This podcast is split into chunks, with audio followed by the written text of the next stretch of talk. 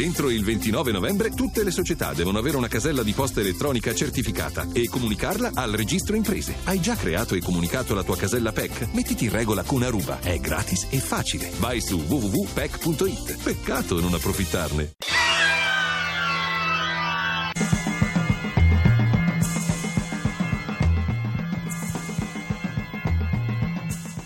Sabato giallo.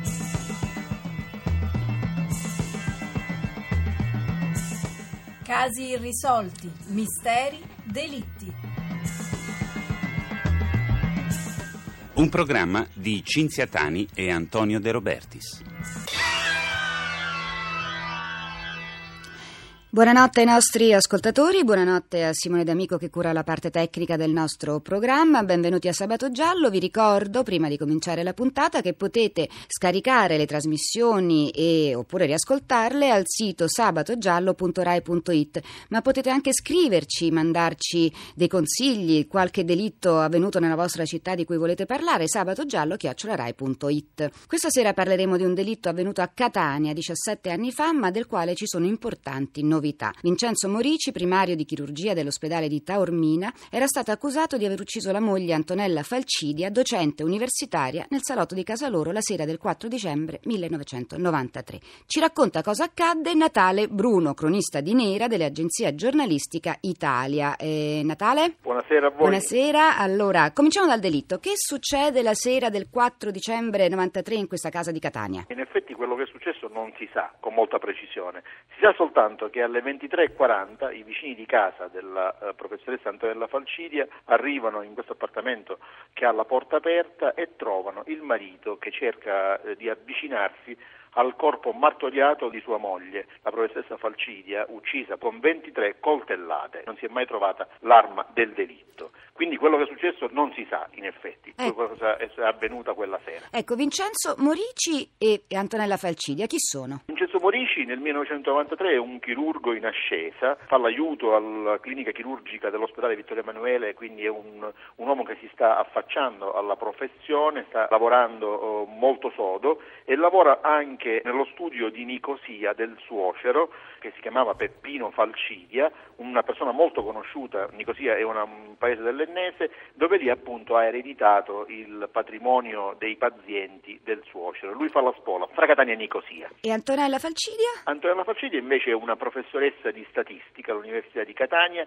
ma porta un nome pesante, eccellente, nel senso che è una famiglia molto conosciuta. Lo zio, il fratello del papà, il il professore Falcidia, è il titolare di una delle case di cura più rinomate di Catania, che serve, diciamo, che viene utilizzata dalla eh, Catania Bene, quindi Eh, molto nome conosciuto. molto in vista. Ecco, come si sono svolte le indagini e come mai Vincenzo Morici fu eh, da subito il primo indagato? Le indagini, devo dire, sono state fatte abbastanza male, perché 17 anni fa non c'erano tutti i mezzi che ci sono oggi come prove del DNA e quant'altro e lì le indagini vengono fatte in maniera molto farraginosa, prima dai carabinieri, successivamente dalla polizia e poi ritornano nuovamente ai carabinieri. Ma gli errori che furono commessi allora sono stati, eh, come dire, errori imperdonabili perché eh, subito dopo, l'indomani, che fu scoperto il corpo senza vita della professoressa Falcidia, l'appartamento fu eh, pulito sommariamente dai familiari e Eh. restituito. Quindi diciamo che tutte le prove sono state perse. I primi due indagati di questo delitto furono il marito e il figlio.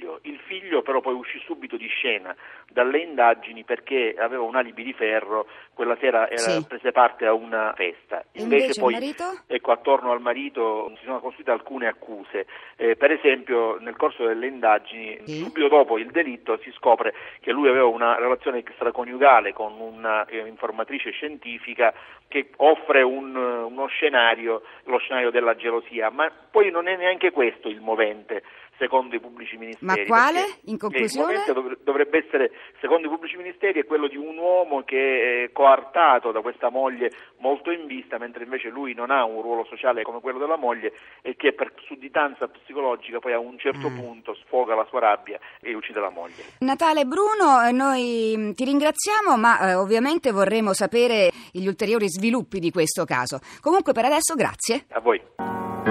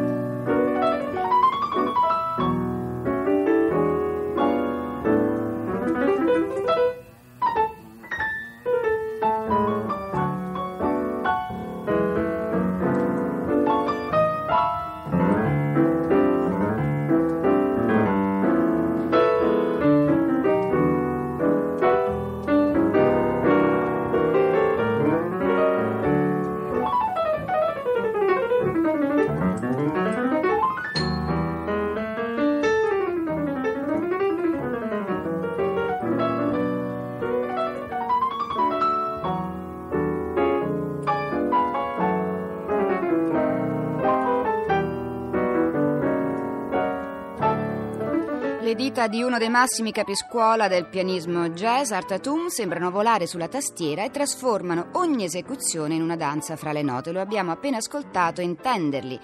E adesso siamo in collegamento con il professor Giuseppe Palumbo, ginecologo catanese. Buonasera professore. Buonasera. Professore, quando Vincenzo Morici è stato arrestato, qual è stata l'impressione che il fatto ha destato nell'ambiente medico in generale, fra i colleghi e a lui più vicini in particolare? Tra i colleghi in generale penso senz'altro stupore.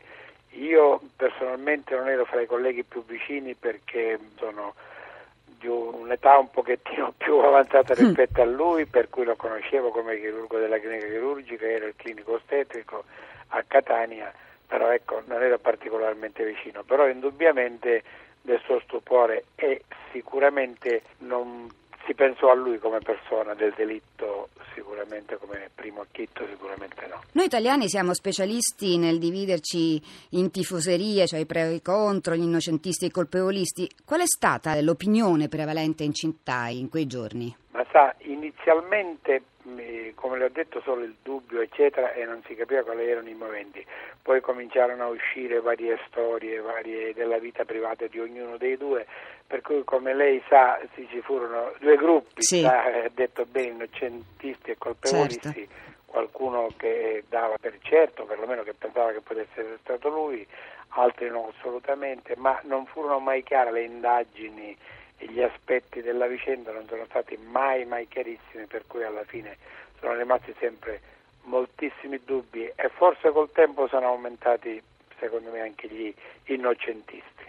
Un caso così eclatante eh, sappiamo che fa molto rumore, soprattutto per la posizione sociale del protagonista. Morici per 14 anni, prima di essere arrestato e processato, ha continuato a vivere e a lavorare nella sua città, ma i rapporti con colleghi e pazienti sono rimasti gli stessi? Sì, sì, sì, no, no, certo penso, io non ne ho... Eh, constatazione di fatto dopo un iniziale momento di stupore e di riflessione, io so che poi il lavoro del collega Monici è ripreso normalmente, non so se lui poi è andato mi sembra a fare il primario chirurgo in una città vicino Catania per cui non ci sono stati più problemi. Ma Catania comunque immagino che sia stata accolta bene la notizia della sua assoluzione. Sì, sì, questo senz'altro, abbastanza bene.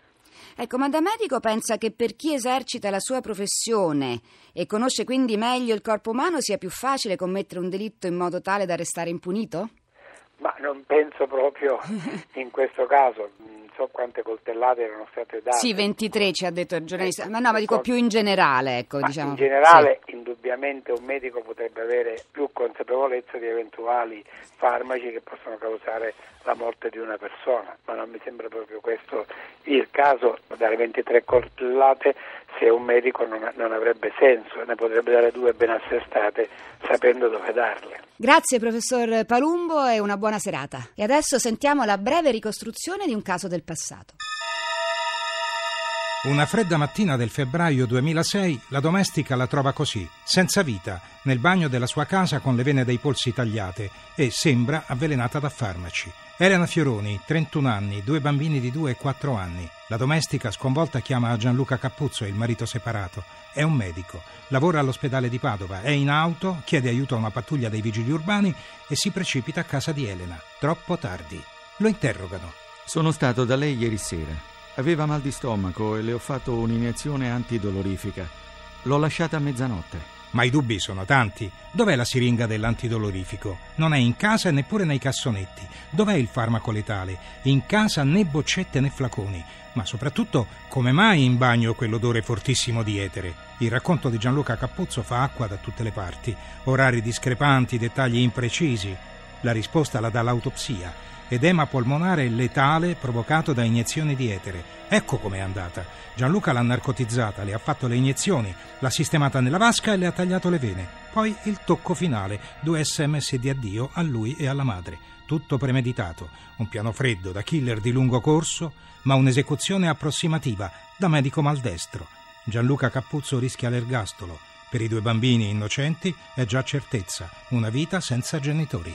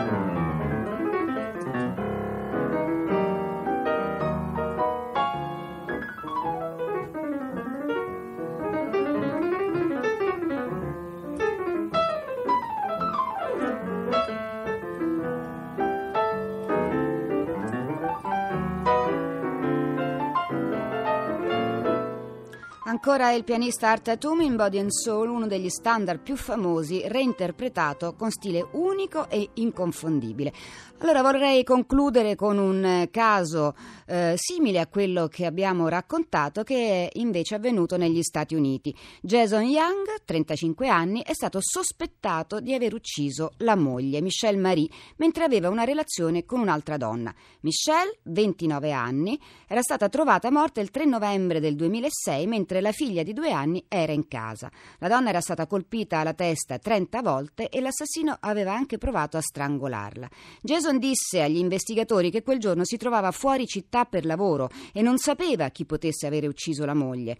A trovare il cadavere era stata la sorella della moglie, Meredith Fisher, alla quale Jason aveva chiesto di andare a casa sua a prendere un fax. La porta non era stata forzata. Un vicino aveva spiegato che la casa degli Young era ben visibile dalla strada e se uno sconosciuto fosse entrato qualcuno l'avrebbe visto. Un mese prima Jason e Michelle avevano avuto un incidente, uno strano incidente di macchina e l'auto era caduta in un fiume dopo che l'uomo ne aveva perso il controllo.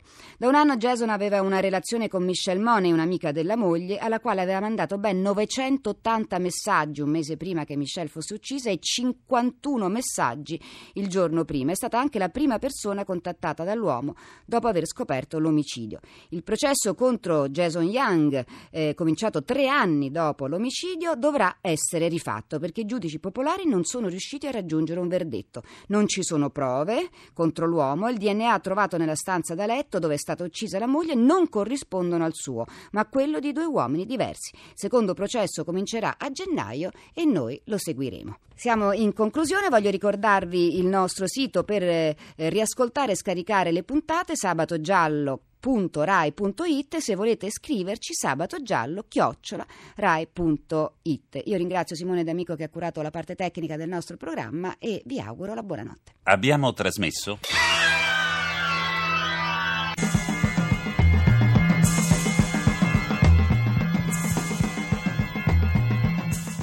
Sabato giallo